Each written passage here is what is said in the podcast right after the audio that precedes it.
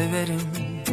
Belki geçer bin mevsim Belki biter gençliğim. Sonu yok. Ben yeniden severim. Keşke gelse bir gemi Keşke çelse kalbini Yok Yok. Good afternoon, everyone. Welcome to the Wee Podcast. You have Bushra Julan. And Daria. in the studio today. So, today we are going to explore a couple of things, and I'm going to just run right in with my intro that I was supposed to mention before um, the names that we just stated. So, vegetable oils are inflammatory, gluten is bad for everyone, artificial sweeteners are bad for the gut. The answer to all these statements will be addressed in our podcast today. So, today we are going to talk about naturopathy and nutrition and we have a very very special guest in the studio um, conferenced conf- who will be conferencing in from melbourne and she is basically going to explore the worlds of naturopathy with us so ladies we have Eman with us welcome Eman much for having me on the podcast, ladies. Eman can you hear us Yes. Can welcome on me? air yes we certainly can hear you how are you Good. How are you? We are wonderful as well. So, Eman, you're in Melbourne Yes, correct. and you are joining us from Melbourne. How are I- you today? I'm really good. Um, I'm enjoying a busy day of work and moderate weather compared to what we've been seeing in New South Wales and Sydney. Um, how about you guys? How is everything down in Sydney? We are great. The weather is sunny. And um, the weather has cleared up, thankfully. and um, we're really excited for today's show. So, um, Eman and I go way back. We've been trying to tee up a time where we are available on the podcast and where she's available as well. So, a year has passed. and we are finally um, on air Finally. together. Yes. So today's the day, Bushra, is it? It is. It certainly is. So before we get into it, guys, do you know much about naturopathy? Have you ever seen a naturopath? A naturopath. Yes. Yes. You have. I, well, with business, yes. Um, so there's a local uh, naturopath, um, Dr. Jorufla. Uh, she's actually fantastic. She's from Bankstown and she runs her own thing. She actually looks into other things as well, like cupping and whatnot. So, Yes. yeah, she um, kind of assesses your body and then, you Mm. know, tells you what you need um, on a herbal side of things and where it's coming from. If it's gut related, mind related, you know. Um, and she, yeah, she, so she diagnoses in that sense. So, yes. yeah. I went to a natural, not for myself, but for a family member. We went to see a naturopath um, before, and they actually um, they look into the iris, the eyes, and um, they're able to identify uh, whether you've got any issues in other parts of your body. And I found that very confrontational. Really? In the And- sense of what? so through your pupils? through your pupil, through your iris. So they were able to say what you Yeah, were so in regards exactly to vitamins right. and minerals. Or, Not just that, but this part of your body, this organ isn't working well, and you know this is what you need to do. You need to cleanse your kidneys, and so on and so forth. And I, I actually, um, I was 15 at the time, and I found that very overwhelming to to hear mm, mm, mm. because I was excited. I went to a Really? yeah. I, I find when people assess my body that it just brings out what you need. Yeah, like for I did sure. from, from a acupuncture. pupil would probably be the most. Um, It would be intimidating because you're looking into your intimidating, eye. and it's actually It's just extraordinary, so isn't it? random. Look, I, maybe it's because I was obviously very m- Young. walking into this very uneducated. I was, No, you and know, you were with my ignorant mind. But yeah, I mean, I like the way you look into that. Um, I mean, I like your stance, Jilan, where you're saying um, it's exciting to. For me, it was. I, I'm thinking, like for example, um, not a new naturopathy, but I, I, I was with a very experienced, over 30 years, um, acupuncture doctor, and he assesses your mouth, and she would assess your hand and go by that. And I was an like, no way. And I've been going to a special, and he knew exactly what I needed. acupuncturist did the same thing for me. She knew exactly what was wrong with me. She put the needles in the right spot to alleviate it. I actually went to take a friend and she said, You don't look well. And I said, I've got a bit of a headache. And she said, oh, I'll put some points in the right spots underneath my feet. Yeah. And then in between my palms and then a couple of behind my elbows or something. I thought within 15 minutes it was gone. So look, I'm excited. I've got a lot of questions about naturopath as well. Look, I haven't been one to one specifically Bushra, but there's a couple. There's also myths and things that I want to talk to her about. So I'm very excited. I'm, I appreciate the fact that Eman's come on, um, and we can talk to her all about everything that we need to know. And I suppose she can enlighten us a little bit more in this area and our community as well as to what it is that we should know and what we should and shouldn't do. Yes. So, Eman, can you tell us a little bit about yourself? So, just for those listeners out there, in short, what does Eman do during the day? What are your interests? What, you know, what brought you into naturopathy? Yeah, awesome. Thanks for uh, introducing me, and I'll tell you guys a little bit about all of that. Before So- I go on, though, I'm so sorry. Am I pronouncing that correctly, or is it naturopathy? Naturopathy.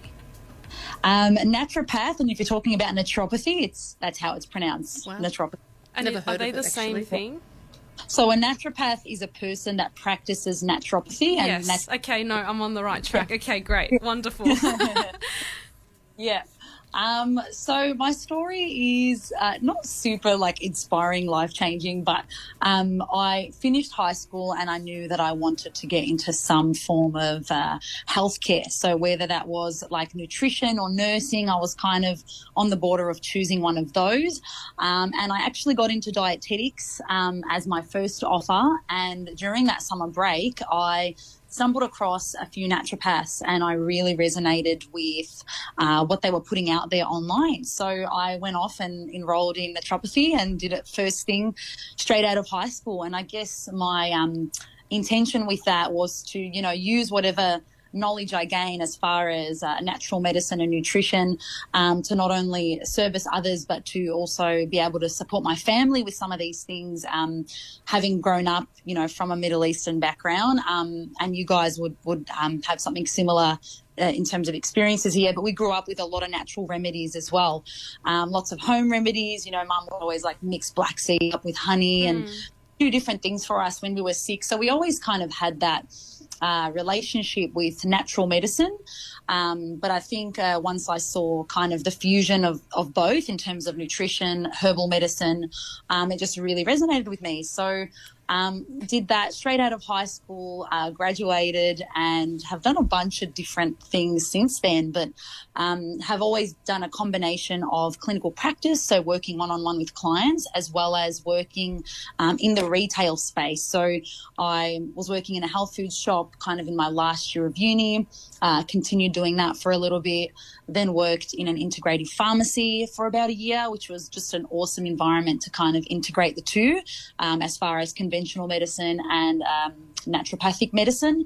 And then I managed a health food store for a little bit. So that was for about a year during lockdown, um, which was a very um, difficult time in Melbourne, but good to be able to still have that opportunity to connect with people in the community. Um, and now I predominantly work in clinic again. So uh, between last year and managing the health food shop, I completed my postgrad certificate in human nutrition. Congratulations. And thank you. That's Um, wonderful. Yeah. so I did that, and then this year I decided that I want to dedicate more time to clinical practice, um, trying to do a little bit more community work, um, and I also work just casual, so a little bit on the side, uh, still in a retail health food shop, mainly because I love. Um, that's where I'm able to do a lot of my myth busting and education. Um, it's really kind of on my feet, um, talking to everyday people, um, and I build a lot of those um, really strong connections with people in the community. Um, and yeah, I just really enjoy kind of um, thinking on my feet and uh, in being in a fast-paced sort of environment that's dynamic, uh, which is very different to uh, consultations, which are very slow um, and very detailed, very thorough, and there's lots of kind of um, uh, lots of brain work involved. So, um, yeah, that's sort of what I'm doing at the moment. Um, but I have fluctuated uh, between various things kind of since I graduated, and I've always been passionate about. Uh, uh, clinical practice. So that's what I'm spending more time doing now. Wow. I just want to say thank you for enlightening, I don't know about the other two, but definitely me. I always thought, in naturopath, you know, what's there to it? Sorry, being probably being a little biased here, um, but you've just articulated it so perfectly, um, and it just it's so simplified. But can I ask a very simple question? You said that to help the community. Do you find that being, I suppose, someone of a you know um, of a diff- of an ethnic background, that you've been able to educate the community as to herbal medicines or na- natural medicines, obviously being the alternate to what we know as medicine? Um, absolutely, yeah. So um, I find that we, within that education, in terms of um, teaching people about um, the connection between a lot of these things, as far as food and uh, can impact their conditions and their health, um, as well as herbs and nutritional medicine, but also um, busting some of those myths that are mm. also present in our community um, around natural medicine too, because there is um, uh, this kind of belief that you know you can only have one or the other, um, or that natural medicine um, must be safe because it's natural. so I guess there's a lot uh, that comes with it as far as community education. There is a lot of uh, predisposed beliefs around what natural medicine is and uh, how people can utilize it in their lives. So um, I find that I do a lot of that as well. And I find that also because, um, you know, people in my community and people from culturally and linguistically diverse backgrounds are more susceptible to misinformation. Um, find that it's even more important to kind of step up in this arena and um, be spending time on educating um, and talking to people about herbal medicine safety and um, a different kind of uh, dietary interventions so that they um, are also not uh, potentially putting themselves in a position that might be dangerous or harmful for their health. So um, that's why I you said safe. So is it approved by the Australian medical side of things, where we can say, nat- you know, taking them herbal medicines are safe to consume? Look, it's a there's a very broad um, answer for that. So I would definitely say it totally. Uh, generally, there's a lot of herbal medicines um, that are amazing and safe, but that will be totally uh, dependent on that person and, and what their body needs. Um, so, for example, um, you know, somebody might be on antidepressants and they might see that they, um, you know, might still have symptoms and they're wanting to try herbal medicine to, um, say, further support their mood. Um, there are going to be certain herbs that be safe uh, with that um, anti um, uh, antidepressant use, for example, um, or there's certain herbs that might reduce or lessen the uh, the effect that that herb um, that medication actually has in the body. So certain herbs right. can actually um, kind of speed up your liver detoxification processes, which means that certain medications might uh, stay in your body for too long or might leave your body too quickly and then won't work as effectively. So um, it's very individual in terms of, um, yes, herbal medicine is very potent and it's very powerful and it should be seen in the same light as conventional medicine. So and are they approved? So, um, most herbal medicines in Australia, so Australia um, regulates therapeutic goods uh, with the TGA. So, yeah. we've got the Therapeutic Goods Administration. They um, control and regulate a lot of herbal medicine products. So, generally, if you're seeing a naturopath one on one, or if you're going into a health food shop and you can see certain vitamin brands kind of on the shelf there, um, majority of them will, will say AUST L on there, which means that they're listed with the TGA. So it means that they've gone Do we look for a logo, of, Eman? Is there a logo of any sort that yes, we should I be... think you just said Ost. Is that what you're talking about? So you'll see yeah, so you'll kind of see at the bottom or at the back of the product AUST, so A U S for like Australia, um, and then L. So L means listed. Um, there are certain products that are registered. So registered means that they tend to go through more clinical trials and uh, there's concrete kind of evidence to support their use. Um, so registered, you will see more on like pharmaceutical products. You might see that on certain iron supplements. There's there's a couple of herbal medicines that will have that, but generally the the vast majority of them are listed. But um, being listed still still means that the government is um, kind of uh, regulating the sense that uh, they can only uh, list certain things on their products. So in terms what that product helps with. Um, they have to put warning labels and all this sort of stuff. So generally, there are a lot of products that are listed. uh, with the TGA, which is our kind of uh, regulating body for therapeutic goods. So that will include medications, supplements, herbs, um, and sunscreens and things like that. But um, most of them are not registered, so they don't all go through that process of clinical trials um, in Australia. Which is and all of absolutely crucial. I don't know, man, but I'm just asking honestly out of my own perspective and what I've lived through with herbalist and the Chinese doctor giving me some medication that was herbal, um, and it poisoned me. Uh, because Yeah. it wasn't approved, and Yep. so I think seeing a this is- naturopath and finding and looking for them is absolutely so important. And Eman actually explaining it and actually making it clearer to say that we need to look for Australian and Yeah, listed. At least then we know what it is we're looking at. Look, I Yeah. appreciate you explaining that. It makes Thank it a you. lot more easier for us to at least understand when we are looking at natural medicines what we should be looking out for before we actually take it and consume it. And not only that, um, you know, if you have access to a practitioner or if you Mm-hmm. can go to your local pharmacy or into your local health food store, this is where having uh, qualified professionals on hand is really helpful because Absolutely. they're able to go through some of those ingredients with you, um, you know, talk to you about whether that's suitable for you, look at any medication or other supplements that you're on, which might be interacting because not not all herbs will be safe for everyone. Um, and and you got to also remember that a lot of people are buying su- supplements and products overseas nowadays. They're buying That's right. products. Made in China. herb. So iHerb's huge. Um, I know. I know that Turkey's got like is kind of growing in this Yep. area of vitamin things.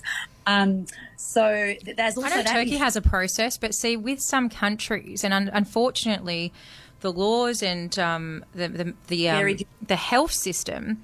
It, it, Yeah. It's such a broad and uh, and massive Absolutely. area where they can't actually approve, or they're getting they're uh, uh, like illegally printing things on there. well, let's hope yeah. that, you know, And when we Australia, use is a lot more strict when it comes to. Um, They are, but they're still getting good. missed. As I said, with the Chinese medication and the herbalist. Um, I think what you're telling me, Gina, is we need to be careful as to who we go to, and that goes into my next question. Eman, very simple. How do we how do we go see a naturopath, and why what might we choose to see one? Yeah. So, um, a few things that you absolutely want to look out for um, with regards to working with um, a practitioner in any field, but particularly in naturopathy where it's less regulated by the government. So, you know, because naturopathy isn't regulated by the government, this is also why we are not on Medicare. Okay. Um, this is why it is health important. to- health funds cover. Health funds we were removed from in 2019 and now there's uh, there, there's been petitioning ever since to put us back on and they're actually going to review it this year in 2022 so when you um, when you say when you do go see a naturopath, you're paying for it out of your pocket, which I'm getting is what you're saying, right? Yeah. Okay. Yeah. So Medicare does not co- cover naturopathy. Or healthcare. Yeah. Okay. And this is largely why I've gone to do that postgrad in nutrition to be able to offer um, health funds. But health funds were taken off along with a lot of other modalities. So Pilates and yoga and a lot of other things were on there too. Um, they were removed, and now th- there's been a lot of petitioning since then to reinstate um, them. And there will be another assessment this year. So um, I will forward you guys um, the link for that. Actually, Perfect. just to get around to get people to sign. Um, but yeah, so because there isn't the same regulation, and there are a lot of naturopathic governing uh, in terms of uh, associations that are pushing for this with the government, um, you want to ensure that the practitioner has proper qualifications, so holds a you know a bachelor in um, you know health science, naturopathy. That's really what we're after. Is associated with a, reg- uh, a or registered with an association. So, um, yes, we're not regulated by um, the government in terms of AHPRA the same way uh, other medical professionals are. But these associations, some of them are working tightly with um, different officials with the government to try to um, encourage regulation. So, you know, knowing that a, a practitioner is registered with an association means that they still have certain rules and um, policies to abide by, which can kind of help you to little, be a little bit confident in terms of um, their ethics and their code of practice. Okay. Um, so there's some things that I would definitely look out for. Um, I would also look at in terms of um, you know what their presence is like um, on social media. Do they have other uh, uh, do other medical or health professionals recommend them? Um, are they Are they of part of associations? I'm guessing. You know, Yeah, yeah, that kind of. Yeah. So, but if I went to my GP, how would I, Eman, really simply, how would I know would I be asking my GP I need to see a naturopath, or would that be the GP helping me, or would that be because I've gone to a dietitian for a for a, a dietitian for a, like a, another issue where a dietitian said. I can help you this much, but it's also recommended you see a naturopath. I mean, do you all in the do you all work together? How does that work? I'm just trying to work out when Good would I go see one. Yeah, yeah. Look, people see naturopaths for a vast range of different health issues, and similar to other fields um, in terms of you know dietetics and other health fields, um, there there will be um, areas that people specialize in within naturopathy as well. Sure. So you know, um, in terms of like our basic education, um, there's a lot of things that we do support people with as far as gut health goes, um, hormones, so hormonal conditions, um, you know, uh, blood sugar regulations, for example, so diabetes management. Um, it's it's very vast what um, the scope within naturopaths work, but you will find certain people might gear off into certain areas. So, for example, with myself, I work um, a little bit more with uh, women's health, so I do a lot of hormone stuff. I do um, I support women with thyroid conditions, and my my biggest passion is probably the mental health side of things, which I know we're going to get into a little bit later. Um, but that's an area that I'm very passionate about um, due to my own personal experience. So um, that's something that I might work within a bit more. But because we're not integrated into the conventional medical medical system, you won't necessarily get a referral or a recommendation Got to see a natural. And that's Um, what I wanted to point out as well. yeah. When I asked my general practitioner and said, Hey, can I please go see a naturopath? She said no, because they kind of, I think, are contracted in a sense with the pharmaceutical companies because they need to go by what the general Australian majority goes by. So um, when you think about that, I think there is a massive gap. And it has Yeah. grown. People do take the natural path so much more. I don't know what the percentage is. You might want to have a look into it, but it has grown so much more than what we used to will go by. You know, the, the, the general medication that we go and buy mm. from pharmaceutical. Yeah. because there are side effects. What it's And- going to show you then is you need the experience, like you need to understand. So the more we have you people like yourself, Eman, on the show, and we enlighten our viewers, we get a bit of an understanding of what it is we want. Exactly what Jilan said. You can ask the GP, "I'd like to see a naturopath," whereas I'm pretty sure most of us will not even think to see one. Yeah, yeah, for sure. Yeah, I think so. And and it's also about having open communication between GPs um, with natural therapists. You know, so. I, I do that a lot with, with my own clients in terms of, you know, communicating with their GP. This is what we're doing together. This is what products um, this person is taking. Uh, we would love your expertise in this regard, for example. So they do Um, both, Eman?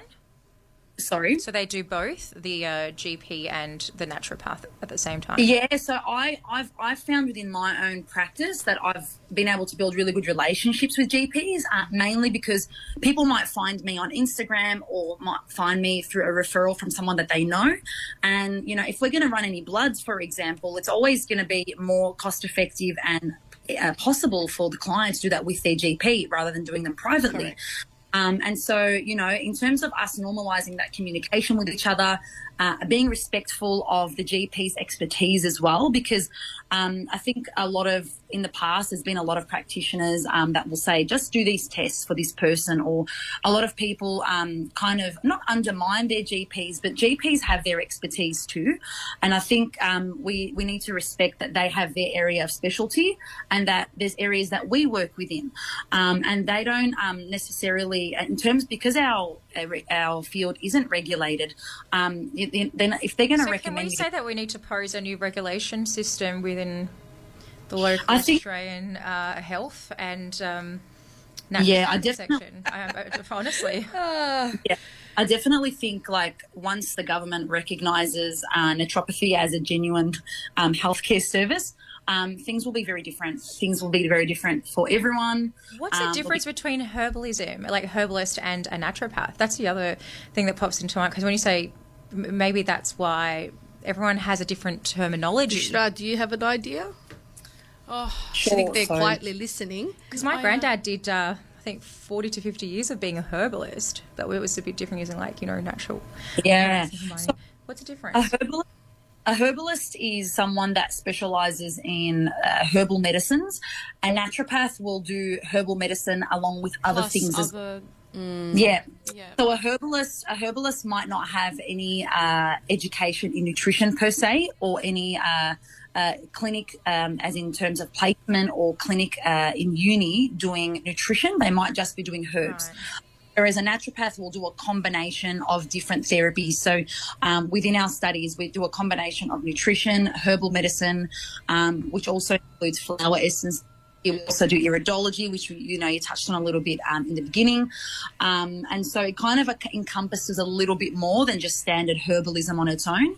Uh, with that being said, um, I felt that the nutrition education wasn't enough, uh, and that's why I think, yeah, I mean, doing post grads is great in terms of developing your education a bit more, um, because we can't really call ourselves nutritionists after doing a naturopathy degree, unless we pursue further education in a nutritional like medicine. So, So, is, that, um, is that a natural progression, Eman, going into nutrition from naturopathy, or is that something that you It's just chose to do? Yeah, yeah, that's something that I've chosen to do. Um, yeah, so I would not, not say every naturopath would have a postgrad in nutrition. No, no. So that's just that's just my personal um, kind of view, and it's it also goes hand in hand. It's such a great combination. Yeah, and it's also good to um, be able to um, study nutrition at, in a conventional university, um, you know, because naturopathy is only offered at select um, colleges as well, and so um, you still get a good education, but it's also good to have that diversity of information. Um, so for me, that's personally, I found it really helpful. Yeah. Well, that's great. Look, guys, why don't we break for a song? Because when we come back, I want to talk to Eman about um, nutro- um, nutrition and obviously where and naturopathic um, medicine and where it fits in with the support for mental health. I'm really excited Yeah, for that that's one. why I want to get straight into that. Let's break for a quick song. and When we come back, we'll talk to you about that. And if we have time, I want you to go through some nutrition myth busting that you mentioned at the beginning. I want to see if we can um, do Yes. that quiz. so let's quickly break for a song and come back. All right, we'll be right back, guys. So, just a little reminder that we are affiliated with Turkish Media Limited and you are listening to the We podcast. We will be right back after this song. See you guys soon.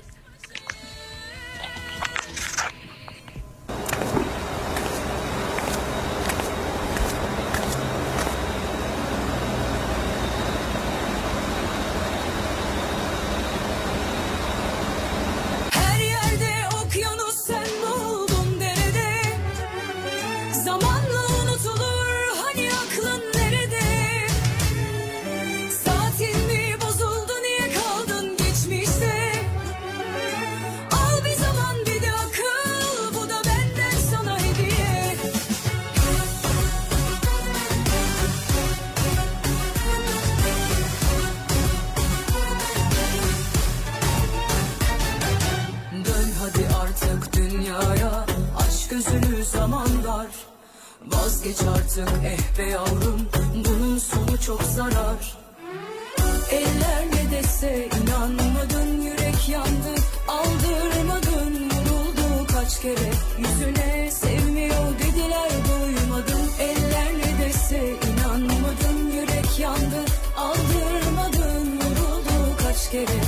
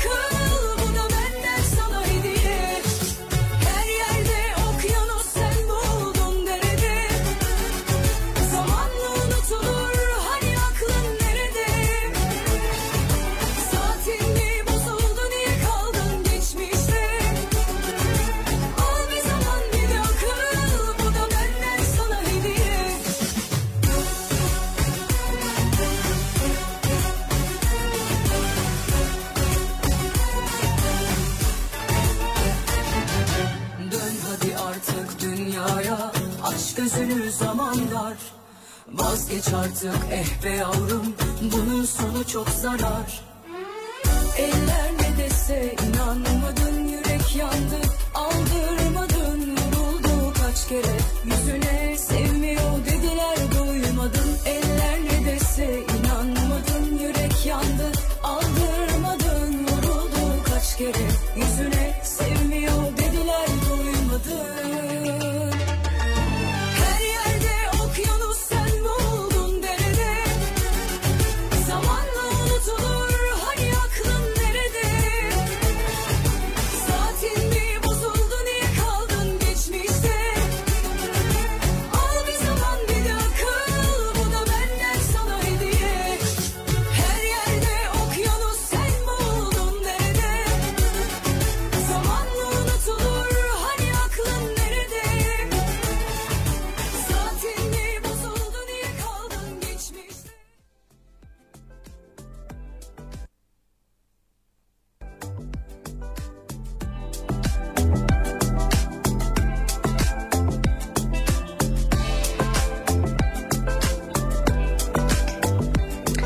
To Dedia, Ulu, and Okyanus. Um, I like that song. Um, guys, we're back. We are talking to Eman. She's our uh, nutritionist today, talking about naturopathy. I got it right this time. Look, we're going to be talking straight into naturopathic support for mental health, and obviously it incorporates nutrition, herbal medicine, etc. Um, Eman, how can naturopathy support mental health? And can you maybe give us just a couple of quick examples? Yeah, sure. Um, so the way naturopaths generally approach uh, mental health is essentially looking at all of the factors in general that can contribute to mental health uh, conditions. And so um, there's a number of underlying uh, processes that can impact our mental well-being from our uh, dietary intake, from uh, hormonal imbalances to thyroid function and certain thyroid conditions and disorders, um, all the way to um, things like diabetes uh, and then other kind of conditions such as, you know, ADHD and whatnot, um, where there's uh, neuro um, neurochemical imbalances. And so, what we essentially do is uh, make an assessment of what are some of the drivers of um, poor mental health in this person's um, state. So, whether that be anxiety, um, depression, uh, XYZ, and looking at um, implementing diet and lifestyle strategies that can support that, which we now have a, uh, a really nice kind of growing um, field of evidence for as far as nutrition and mental health. Um, but then we also utilize things such as herbal medicine, uh, nutritional medicine to um, support with particular um, symptoms and health conditions as well. Is there any Um, type of medicine that you give? Like, is there any ingredients that's behind it that helps mental health, or is it just you, you kind of customize it, from my understanding, to definitely uh, definitely assessing. customized for sure yeah so individualized depending on uh, what the person is presenting with so for example um, if that's anxiety um, we might look at all the different factors around that person's lifestyle just to give you guys a, bit of an example around what can contribute to the anxiety so you Lots know, of coffee. uh, 2021. definitely uh, too much While, caffeine Um, Eman, while you're talking about anxiety, we've just got a question um, from our um, psychologist who's actually um, one of the um, Co-hosts. co-hosts on Turkish Media Limited, and she's got here. She's asked us a great question. She said that she's sometimes got patients who have depression and anxiety, and because of their beliefs, they don't want to be on antidepressant medication. She believes sometimes that herbal medicines do help. She's asking, do you do a blood test to check serotonin levels before you prescribe, and if they take the antidepressant and herbal medicine, can they take the antidepressant and herbal remedies together? That's Mrs. Sozin. That's correct. Yeah, Drummoyne really Counselling. good question. Um, we do sometimes refer off for further testing. Um, certain types of testing can be really expensive. So uh, there are certain types of testing where you can look at, um, for example, someone's omega 3 levels, um, uh, different neurotransmitters. However, certain tests also lack evidence. So there's certain tests that, um, as a naturopath, I won't always use, just depending on in terms of the cost, how much benefit we're going to have from doing that test. Is the test easily accessible? Um, and is there kind of enough evidence to support the use of that test? Um, so sometimes with certain mental health conditions, we don't. Um, but as far as Have you worked alongside psychologists, which you know they kind Yeah. of you know do the counselling and then you Yeah. do Yep. So I often do refer a lot of my clients out to psychologists because you do really need that integrative team for support. that's- um, and I stress a lot, um, especially in our community, I find that sometimes there definitely is hesitance, number one, towards medication. Uh, number two, also towards therapy. So I sometimes have to have that conversation with clients as well in terms of we can do all these things together. We can use herbs, we can use nutrients, but um, you really do need to talk through um, this emotional response um, and, you know, this kind of long term, the, the way these conditions can impact you long term and how you deal with them. That really needs to be talked through with a relevant professional as well. Um, Absolutely. there is definitely certain uh, herbs that we can't use with certain types of medication. So, you know, like I said earlier, if someone is on an antidepressant, um, a really popular herb that functions in a similar way to an antidepressant called St. John's wort, uh, we can't use that in conjunction with. what will happen if they did take it? So what what it could result in is something that's called serotonin syndrome, um, which kind of uh, really messes up with your serotonin levels. And what can happen is you get the opposite effect, where it can kind of create a bit of a mental health crisis. Um, so yeah, if, if someone if someone was on antidepressants and went ahead and took St. John's wort, um, they might actually find that they end up with suicidal thoughts and, and other types of um, uh, full body kind of symptoms. Can I just Um, pause you there, Eman? I'm so sorry to do this. I just want to, for listeners out there who don't know what serotonin in is, I just want to remind them that it's a natural mood stabilizer that controls the well-being and happiness. Mm-hmm. Is there any Yeah. other anything else that you'd like to add on to that that I may have missed?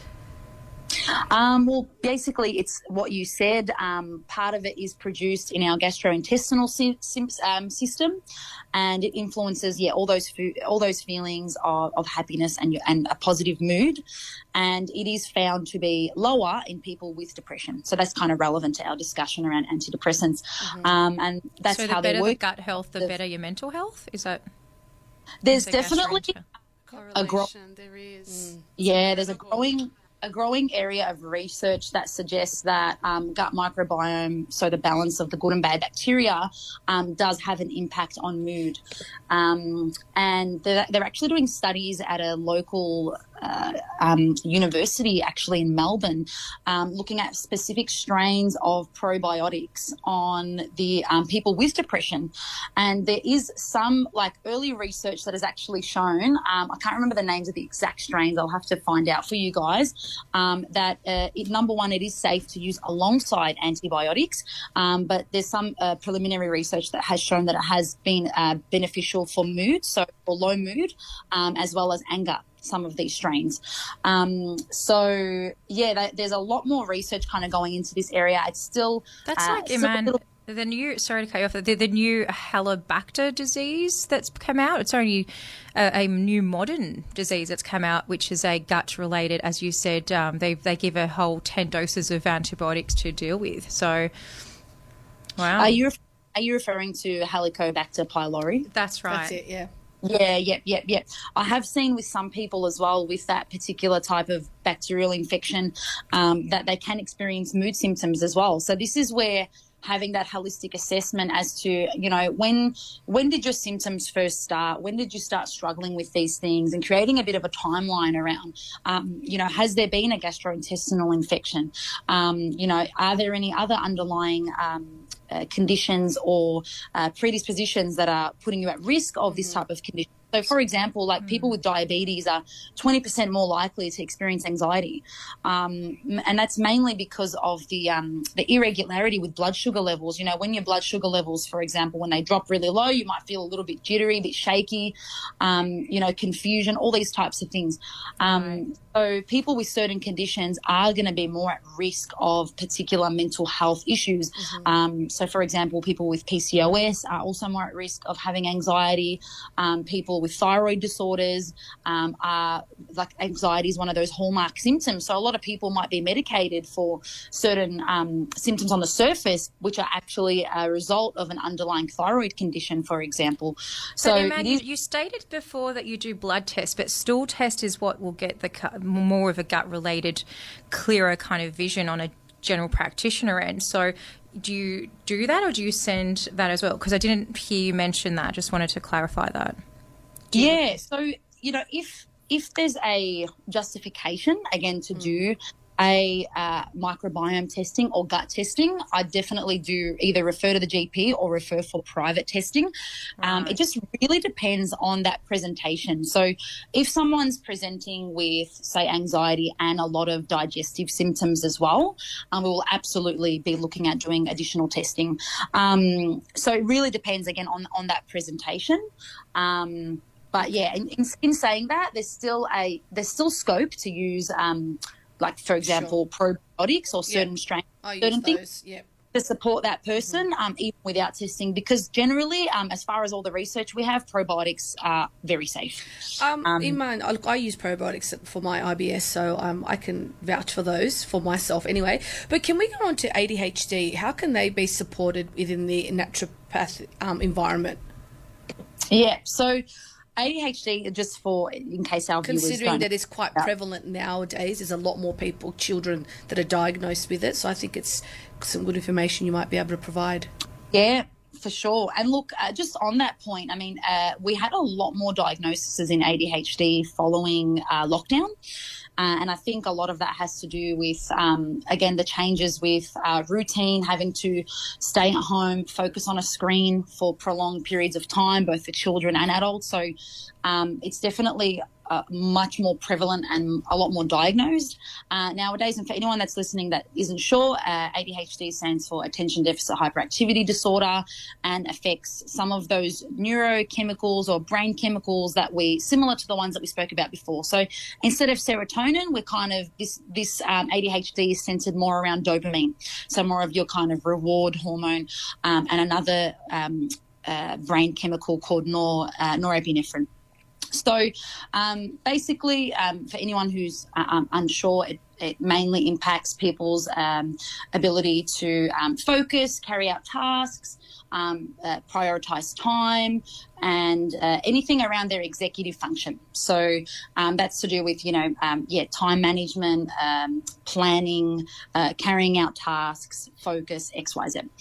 Um, the way that interesting. Because I would think Yeah. that you know ADHD. Because the, the statement that you made prior was that um, ADHD is, has has become more and only diagnosed after the lockdown. Now, are we are we stimulating and actually you know with with the current situations that we're going through, are we actually producing ADHD Well, I think I think in, I in think people? What, I think what is is um, many many people might struggle with some of these symptoms, but when you're kind of put under pressure or um, circumstances change, a lot of these uh, symptoms can rise to the surface. So, in terms of my personal experience. Um, I started working in lockdown from home. So uh, I had a late diagnosis for ADHD myself uh, in the first year of lockdown. And um, that Sorry was as that. Sorry. that's all good. Which part did you get? The, I know you said that you you were diagnosed through lockdown, so I said I'm sorry. Yeah, hear. But are Yeah, we over diagnosing? That's just my question. Like my not, not my question, but uh, the observation that I've had through friends as well. Like you're a professional, you're th- you're bound to feel anxious. There is a change in routine. There is a change within the country and the system and the world, and it is not a natural way that we had to change all of that in our For work, sure, families, sure. Friends, social life, work life. So, are we over over emphasizing on ADHD where it's just a change in life, and then we're you know having to medicate ourselves Yeah, I think for some people, needed? yeah, I think for some people um, that might be true in terms of um, kind of living in this lifestyle where we're designed to constantly be focused and, and manage things and have all of our life kind of together. Uh, but I definitely think those. Um, For you, For- for your diagnosis, Yeah, I would definitely say for me it was a little bit more uh, debilitating, um, and and that's why and that's that's why to some extent it is considered a disability.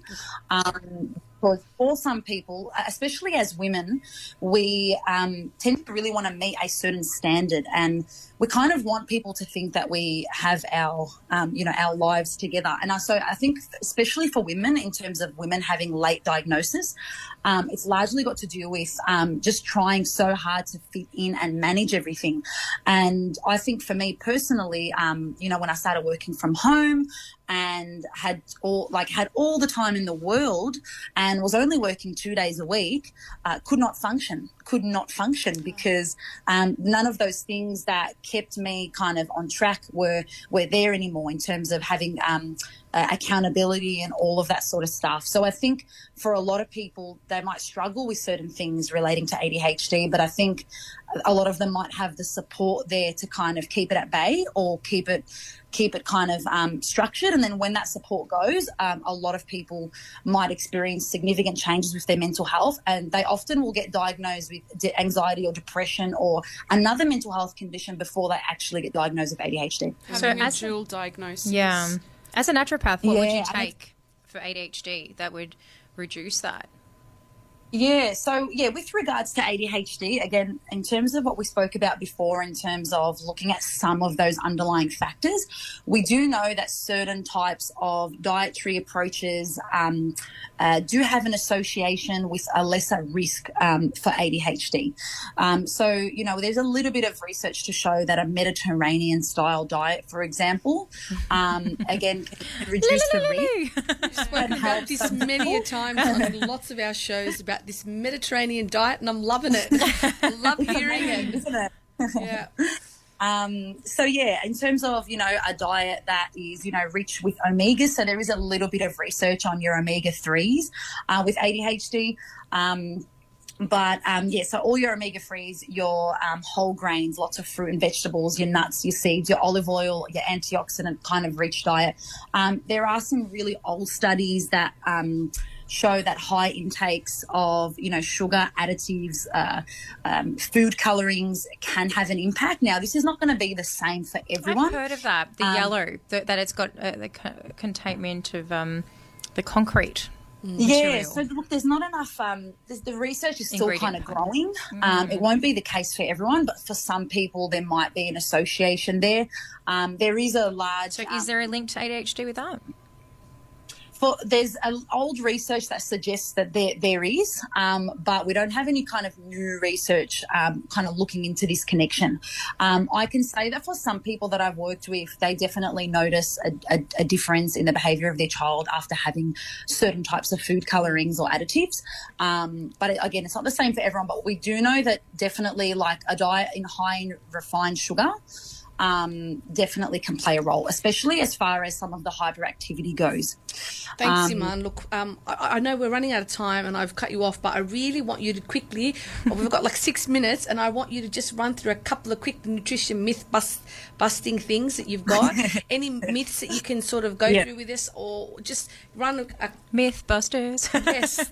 You got a couple that you thought um, I myths that will. you- yep. I'll, I'll quickly finish up on the ADHD with Sure. the point that, that exercise um, and lifestyle plays a big role too. Absolutely. So um, we also look at that Wow. that bigger picture in terms of people that exercise um, with ADHD are more likely to experience improved focus um, and management of their ADHD symptoms compared to non-ADHDers. This is shown in new research. Um, as well as uh, sleep, and people with sleep disorders are more likely to have ADHD as well. So, again, um, just to sum up, it's a it's looking at all these lifestyle factors which are contributing to uh, whatever that mental health condition or um, whatever you're struggling with, and just modifying those. But um, yeah, I mean, we could talk about that all day, but uh, We need to have we'll you on again. into. I know Absolutely. we definitely need to. We're, we're just cramming everything into this hour. But just before we move on to this Mythbuster, which I'm super keen to uh, delve into, I really want to just for our listeners out there who don't know what ADHD, what symptoms there are, can you just pose a few of those symptoms out there that um, those who have ADHD show? Yep. So um, I would say this this this is a bit of a long question, but there's? Oh, uh, there's there's three. There's three types of ADHD. So you've got the inattentive type, which is more issues around regulating um, focus. So this might be um, someone that's unable to focus on their tasks, um, unable to uh, difficulty concentrating, um, difficulty uh, managing their time. So time management, prioritizing tasks, um, anything around kind of inattentiveness is is that there's that that sort of type of ADHD. Um, then you've got ADHD, um, uh, the my brain is having a blank at the moment. We can You've come got back to it. hyperactive you've got hyperactivity um, so this is more kind of relating to um, f- fidgeting being hyperactive um, lots of energy but uh, hyperactivity can present in different ways um, in different genders and kids versus adults so often in kids it's like you know that kid that just runs around all day um, doesn't sleep um, disrupts the class uh, whereas for women that might be a little bit different so that might be um, you know constant um, fidgeting uh, when doing work unable to you know um, stand in, walk in lines behind other people like just uh, kind of impatient with um, situations where they might have to wait. Um, uh, different types of behaviors that can revolve around that. And then you've got the combined. So uh, adhd both inattentive so that's what adhd stands for. That's with inattentiveness and with hyperactivity so you've kind of got both together Thank you so much. City life. I feel like every human in this that has that city life has some kind of ADHD. Today, I think I le- reached that limit when they told me there is no parking left in the city car park, which just facilitates for 5,000. So, unfortunately, we don't have that natural, you know, farm life anymore. Uh, it, it can be found in more parents. times than have changed. Yeah. And yeah. back and a little to bit of crossover with anxiety. There can be crossover with other conditions with ADHD symptoms. So I guess uh, just to sum up, you know, if you're concerned or you want to know more, just uh, get an assessment because that's the best way to, to find out. Thank you so much, Aman. Back to the myth busting quizzes. So, can we have some myth busters, please? Yes. Um, which one? There was a couple that we kind of Something discussed. that makes you go, wow, this is interesting, and I'd like to share. Oh, there's so many. Just Um, a couple. We've got we've start? got the last few minutes, so go for it. Well, the la- the last one that I did on um, Instagram, which was very popular, and there's a lot of kind of noise about online, would definitely be vegetable oils. So um, I would say that one in terms of vegetable oils being inflammatory and causing cancer and ruining everyone's lives. Um, that's something that you'll see a, a lot on. the internet. Um, so and that's untrue. Is that untrue? Let's get Well, a guess. Let's get a guess. I, I would say that is not true. Bushra? Likewise, I think that's untrue as well. Darialva? Untrue. Untrue. What is it, Eman? You are correct. It is Imagine it untrue. was true. Um, we go home and so- change our oils.